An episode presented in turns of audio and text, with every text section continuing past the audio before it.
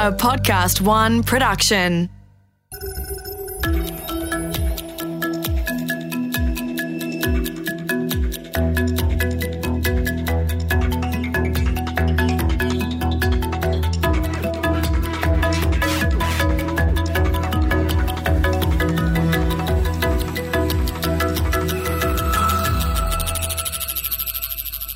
Imagine you're a research librarian. You've spent your life buried in books, in notes, in paper of every kind, and now you're falling behind. Every job to cross your desk carries even more paper, more books, more notes. You feel as though you're drowning in information. And then, well, someone shows you a magic machine that will solve all of your problems. How would that feel? What I did have an idea was this stuff is great. I mean, no more whiteout, no more three layers of carbon paper, no more three by five little cards, put thousands of references on. I mean, when I saw that, I thought, oh, I'm in heaven. That's Elizabeth Jake Feinler, research librarian at SRI, after she's gotten her hands on the first truly interactive computer, the online system created by visionary Douglas Engelbart, shown to the world for the first time on the 9th of December 1968. Jake references a few things that don't really exist in common use anymore carbon paper, whiteout, even index cards, because of what happened on the 9th of December 1968. So, was that when the world began? Well, in the words of Marc Weber, curator at the Computer History Museum, it's certainly when this world began. It really is the beginning of the online world. So there's many other aspects. Um, you know, it's the beginning of personal computing. Some people say it's the beginning of word processing and video conferencing and many other things. But I guess from my own perspective as a historian of the web and the internet, it really is kind of the kickoff for cyberspace. This is the beginning. This is it, right here. Everything that we do online or in front of a computer, it has an origin point. An origin point that's mostly faded from memory. Though at the time it made quite an impression to a young computer researcher named Charles Irby. I came in a little bit late. It was very crowded. I ended up standing along the wall. And most of the people in the room kind of didn't know what to expect, I think. And suddenly there was this demo presented for about 45 minutes that was mind expanding. It was uh, so different from the context of what most people thought computing was for in those days. It was essentially Fortran ballistics programs or COBOL programming systems. And it was just so incredibly different and to me set the course for my whole future career.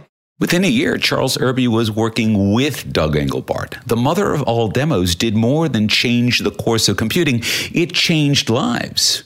In this final episode of 1968, when the world began, we'll talk to people whose lives were shaped by the demo, whether or not they were in the room to see it, and we'll reveal the hidden hand of one person who worked behind the scenes to make it all happen.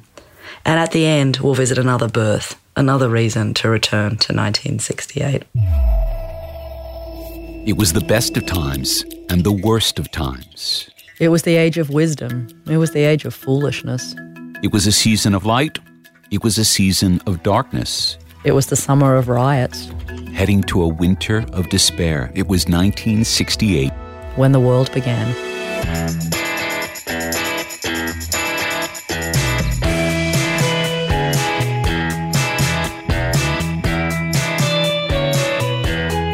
Hi.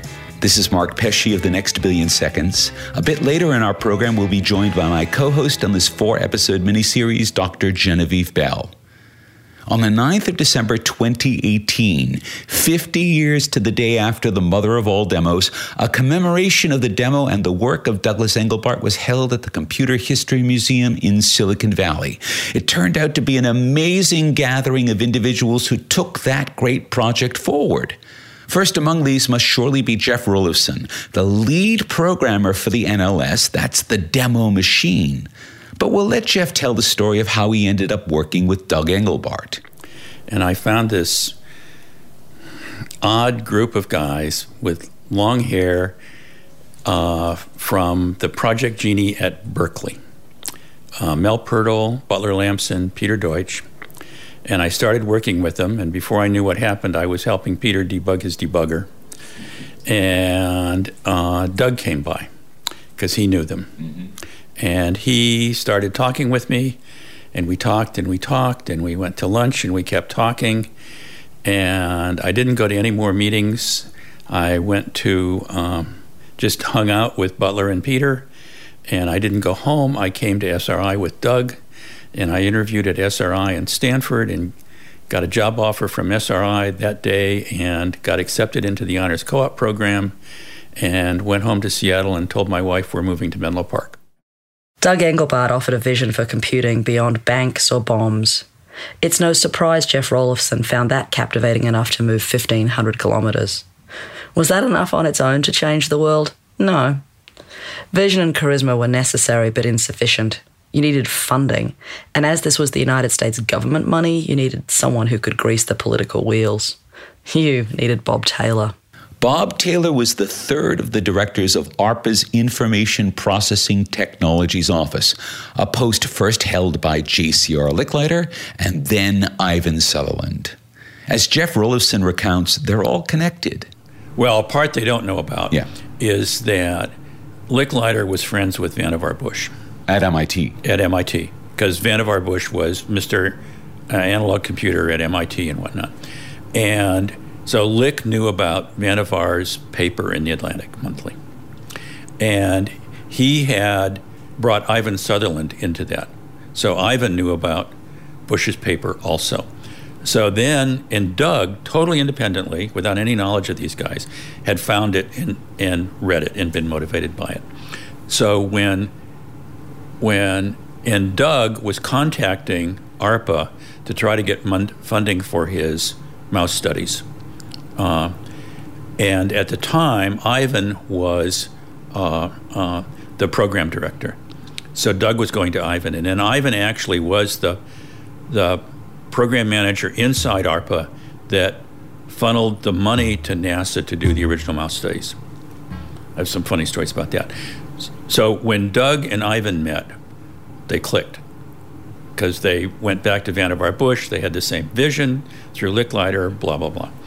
And then and Ivan they, and they both understood interactivity because of Sketchpad and NLS sort of being Right. two sides of the Right. same coin. Yeah. Yep. Yep. One of the first things Doug did when I came on the project was take me down to to uh, Caltech to meet Ivan. So um, so Ivan left, and Licklider brought in Taylor. And and Taylor was actually a psychologist, which is what Lick wanted because he wanted to stress this interactive communication stuff, and then just inculcated Taylor with the Vannevar Bush document linking structure using computers for communication stuff. And so Taylor was in the loop about that. Taylor was um, much more of a manager and a manipulator than Ivan. And he really took on the job. You know, inside ARPA, when you want to do a project like this, even today in DARPA, you have to go find sponsors in the DoD somehow that you link up, and these these projects aren't just a project that ARPA funds, but they're sort of a consortium that you put together of of key people in the Air Force or the Navy or something like that that chip in funding, and there's cross communication that goes on. So Taylor was a master at manipulating all of that inside the Pentagon, and uh, and then and then I think he's the one that came up with the vision of let's do the demo. Let's do the demo. It sounds so simple for something so bold. But Taylor had a bigger vision. It's Taylor who put in motion the funding for the first bits of what would become the internet. And he realized that Doug's online system could be that new internet's killer app. This whole thing was planned. So so at the time, and even at, at well before, back in, I think, 67, um, maybe late 66, I don't know. Um, he had the vision of networking the computers. So he had the vision of the ARPANET, and NLS was going to be the application on the ARPANET. He had both those in mind. And also, then being the IPT director, Information Processing Technique director, Taylor was the program manager for all the big sites that were doing all the important research. JCR Licklider kicked off that research with boatloads of government money. Ivan Sutherland made sure plenty of it flowed toward Doug Engelbart. Now, Bob Taylor wanted to create a vast network of computers all running Doug software. None of this had ever been done before. None of it had even ever been tried. But Taylor trusted Doug and his group to deliver, so as the day of the demo grew closer, Taylor started putting the word out. So what happened was you know, we got clearance to do the demo. We spent a boatload of ARPA money, and Taylor seeded the audience by going to all of his different sites and saying, "You need to send this person, this person, this person," and and so of the 2,000 people in the audience, maybe one or 200 of them were key researchers from these projects. Often the PIs wouldn't come, but the graduate students would. So many of them were the hot graduate students. I was sort of in that set with Taylor. And and it worked. And boy did it ever work. Part of the reason for that wasn't Doug or Jeff. It was because of Bill English. He's the very shy fellow whom Doug greets in the very first public video conference. Bill had a background in electrical engineering and theatre. That was mainly Bill English. Bill was both a, a, a double E, and I think, not positive, you need to look this up. I think he had an MFA in theater. Yeah, he was very, very active in that, doing set design and lighting and actually working with him as a volunteer. And uh, he brought in, he's, he was big friends with Stewart Brand. And we used to write articles for the Whole Earth catalog. And he and Stewart were in charge of all of that stuff. The Mother of All Demos was so dramatic because it was designed to be a bit of theatre. And yes, it most certainly worked.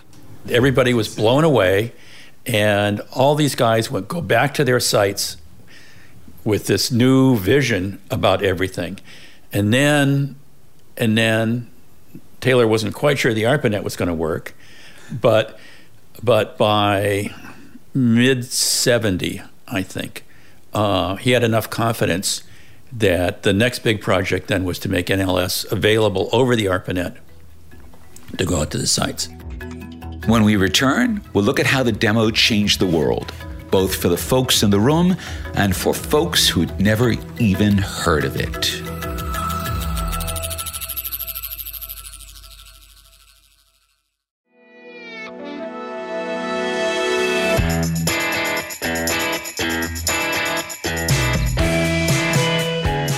Welcome back to the final episode of 1968 When the World Began as we look at the enormous impact of the mother of all demos. That impact can still be felt 50 years later in the stories told by the people in that room on the 9th of December 1968. One of those was Andy Van Dam. Andy was already an up and coming talent in the field of computing and had by now spent a few years working through some of the basics of what we'd now call word processing.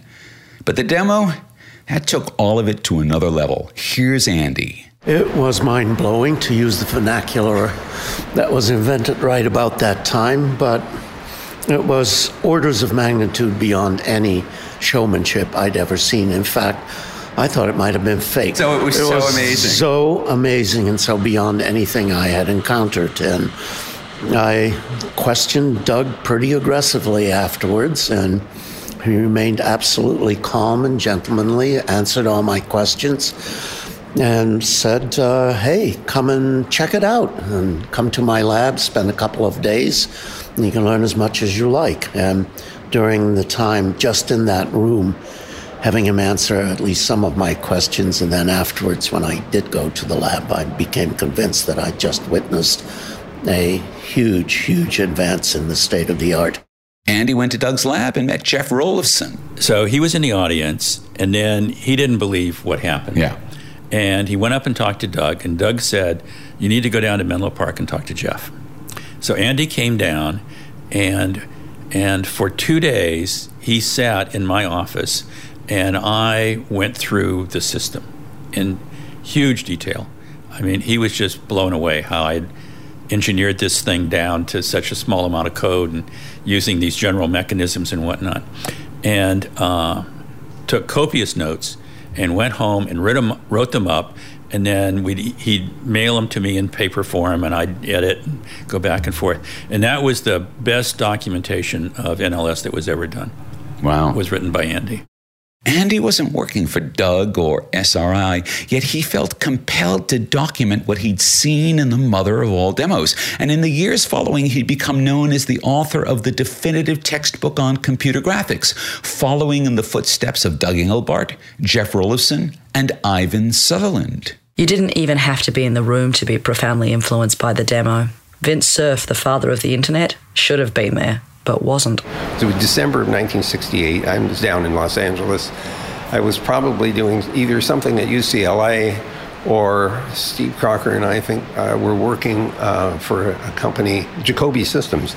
We were building a time sharing system as a front end to uh, a mainframe computer. So uh, I, I, just wasn't there for that event, but I certainly heard about it. I think this was uh, the ripples, uh, you know propagated very rapidly. It was hard to believe that it was possible not only to do the demo itself, mm. which, which, was a tour de force as we heard today, but showing what it meant to uh, interact with text.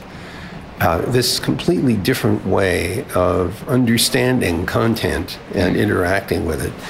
To say nothing of the collaborative element, which uh, Doug was articulate about, well, it's the first internet workstation, and the internet wasn't going to exist for another year, right? Well, in a sense, that's right. I mean, also kind of like a World Wide Web in a box yeah. because of all the hyperlinking and so on. The sharing of documents, the ability to uh, interact with each other directly while you're working on a document, which we do regularly today at Google. We do it with more than two people. Uh, and it's still as dramatic now as it was then, because not too many people have had the experience of working on the same document at the same time. And uh, when I look back at what Doug was able to do with the primitive technology of the time, for you know, set aside the demo, which itself was crazy. Yes. I mean, you know, you can't do that. Well, the thing that's so dramatic is he used very risky technology in order to show this thing. Uh, I think it's also very important to recognize that DARPA apparently wanted to have that demo happen. And I have a list of other demos that ARPA has I- insisted on, asked for, you know, requested, required, uh, that have been pivotal right. in, uh, in, I would say, industry thinking. And so this is another example of an institution that chooses or has chosen particular ways of confronting the, uh, the community with new ideas, with challenging ideas that, that are of the form, gee, I didn't know you could do that. Bob Taylor's plan had worked beyond all expectation. The demo had reached the right people at the right time with the right message about the right technologies used in the right way to augment human intelligence. The dream, evoked by Vannevar Bush, passed on to J.C.R. Licklider, Ivan Sutherland, and Doug Engelbart, had with Bob Taylor become reality. Or at least part of it did. At this year's commemoration, many people reflected on the unfinished revolution, that this is more than a mouse or a link or a video conference. It's about a new way for us to work together to solve our problems. That's what Vannevar and Licklider and Sutherland and Engelbart and Taylor all really wanted. The tech, the tech was just a means to an end. But the end, well, that still looks some ways away. Howard Rheingold was a young writer who pestered his way into Doug's lab because he was so excited by what he saw unfolding in the Human Augmentation Research Center. 50 years on, he reckons we're still a bit too focused on the tech rather than on ourselves. The important thing that I think ought to be said about the demo is that uh, Doug, towards the end of his life, I think in an interview, was asked how, how much of your, your vision has come about. And uh, he said something between 2 and 3%. And it's the, it's the non tangible parts that I think are, in a larger sense, the most interesting. And I think if he was around today, he would see a lot of the the, the soft stuff around collective intelligence. And if you um, look at some of the work on how, how exactly did that come about, Doug's HLAMT, Humans Using Language Artifacts Methodology and Training, yeah. w- would fit right in with that. And you know, the, the artifacts are literally a multi-billion fold more important, more powerful now. Yeah. But the, the human, the soft stuff, the social stuff, um, really has not advanced. I think a lot of that has to do with the fact that this is necessarily interdisciplinary. Yes. To solve our problems, even with Doug's incredible tools for human intelligence augmentation, requires us all to work together. Now, although incomplete, the revolution did not fail. It shaped the world. So much so that a young programmer working at CERN, the atom smasher in Switzerland, built upon Doug's work and the demo without ever having heard of it. Sir Tim Berners Lee is the father of the web, and although the NLS is the first instance of a hypertext system, Tim didn't even know about it 30 years ago when he dreamed up his own World Wide Web. Well, I think for me, I'm sort of the very more of a, uh, a sort of third hand uh, in that. By the time, uh, by the time, you know, I'm 1989. Yeah. Um, so uh, the internet is 20 years old. So the demo, like Ted Nelson's work on hypertext, is filtered into the way people think about computers. It's right. filtered into the way uh, people build the hypertext into typical. Uh, there were links and things. You'd click on links and you'd end up at a glossary or you'd, or you'd end up at a subsection or something. Um, and so, the, the, to a certain extent, the language of links had been was in the computing world. It's just nobody imagined it going across the planet. Right. And so I just had to put those two together.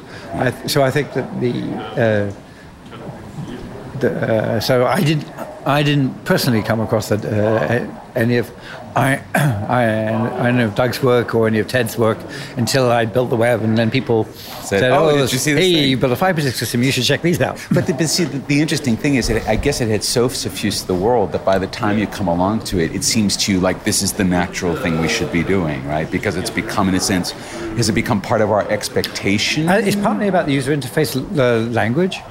Yeah. when you click on something, on, you know, if you turn something a funny color, and then people will click on it to find out what happens. And so um, uh, that was already part of the language uh, in, in 1989. Over its first 20 years, the demo had evolved from shining vision to casual expectation. Of course, things should work that way. And maybe that's why a generation of engineers and visionaries who had no knowledge of the demo were still responding to it 25 years later although barely six years old in 1968. Tony Parisi, who was a guest on this show a few episodes back when we examined the new technology of augmented reality. So, Tony was profoundly influenced by the work of Doug Engelbart and by the genius of Ivan Sutherland 25 years after the mother of all demos and the Sword of Damocles. It's December 1993. My wife and I moved to San Francisco. We needed a change. At that point, I discovered the World Wide Web, this browser called Mosaic. I was working in the internet and looking for my next thing when I moved to San Francisco.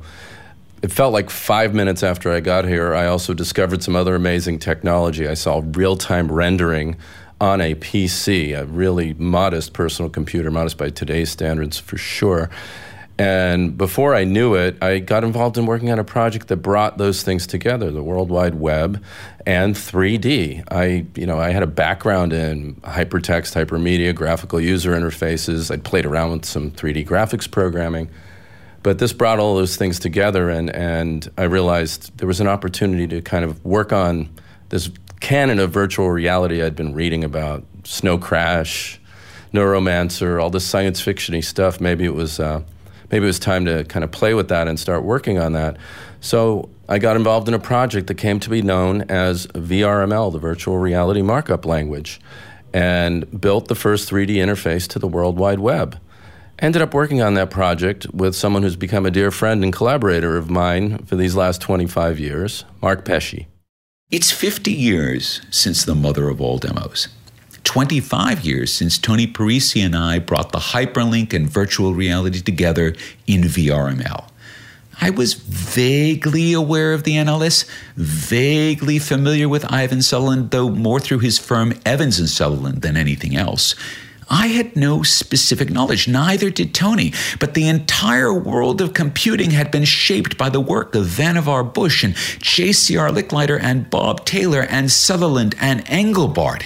It's the world we inhabited in 1993, a world that began in 1968. In the words of another famous demo, one more thing. Something else happened in 1968 alongside the demo, alongside the Sword of Damocles. Let's let Genevieve take it from here. So 1968 matters for yet another reason. It matters because at that same joint computing conference in December in San Francisco, one more person made one more piece of history.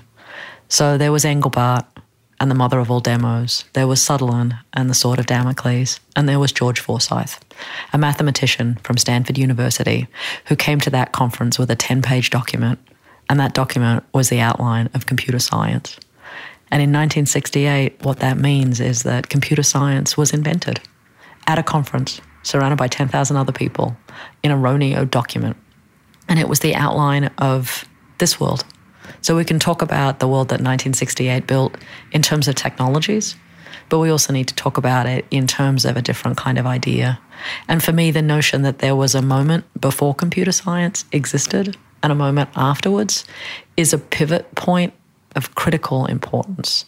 And for me, at least, as I think about 2018 and beyond, and I think about building the next applied science and the next branch of engineering, there is something incredibly powerful in knowing that there was a moment in December 1968 when someone else did exactly the same thing. So here we are at the end of a journey through art, interactivity, augmentation, and a vision for improving human capacity that definitively shaped the last billion seconds. One thing is clear we're just getting started because so much still has to change within us. This episode was recorded on a laptop, on a phone, edited in real time in Sydney, in San Francisco, because of what happened on December 9th, 1968. Thanks to Jake Feinler, Charles Erb, Marc Weber, Jeff Rulifson, Andy Van Dam, Vint Cerf, Howard Rheingold, Sir Tim Berners-Lee, and Tony Parisi for adding their voices to our story. Thanks to the Engelbart Institute for letting us use audio from the mother of all demos. There's one book that proved particularly instrumental in our research the Dream Machine, J.C.R. Licklider, and the Revolution That Made Computing Personal by Mitchell Waldrop. It's well worth the read.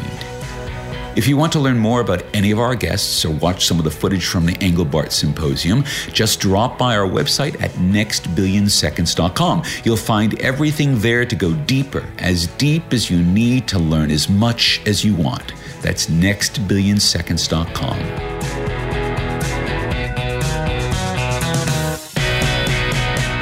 1968 When the World Began was written and presented by Mark Pesce and Genevieve Bell, created in collaboration with Podcast One Australia. Producer Alex Mitchell and sound production Darcy Thompson. For more episodes, go to podcastone.com.au, download the Podcast One app, or search The Next Billion Seconds on Apple Podcasts. This is Mark Pesce and Genevieve Bell. Thanking you for listening.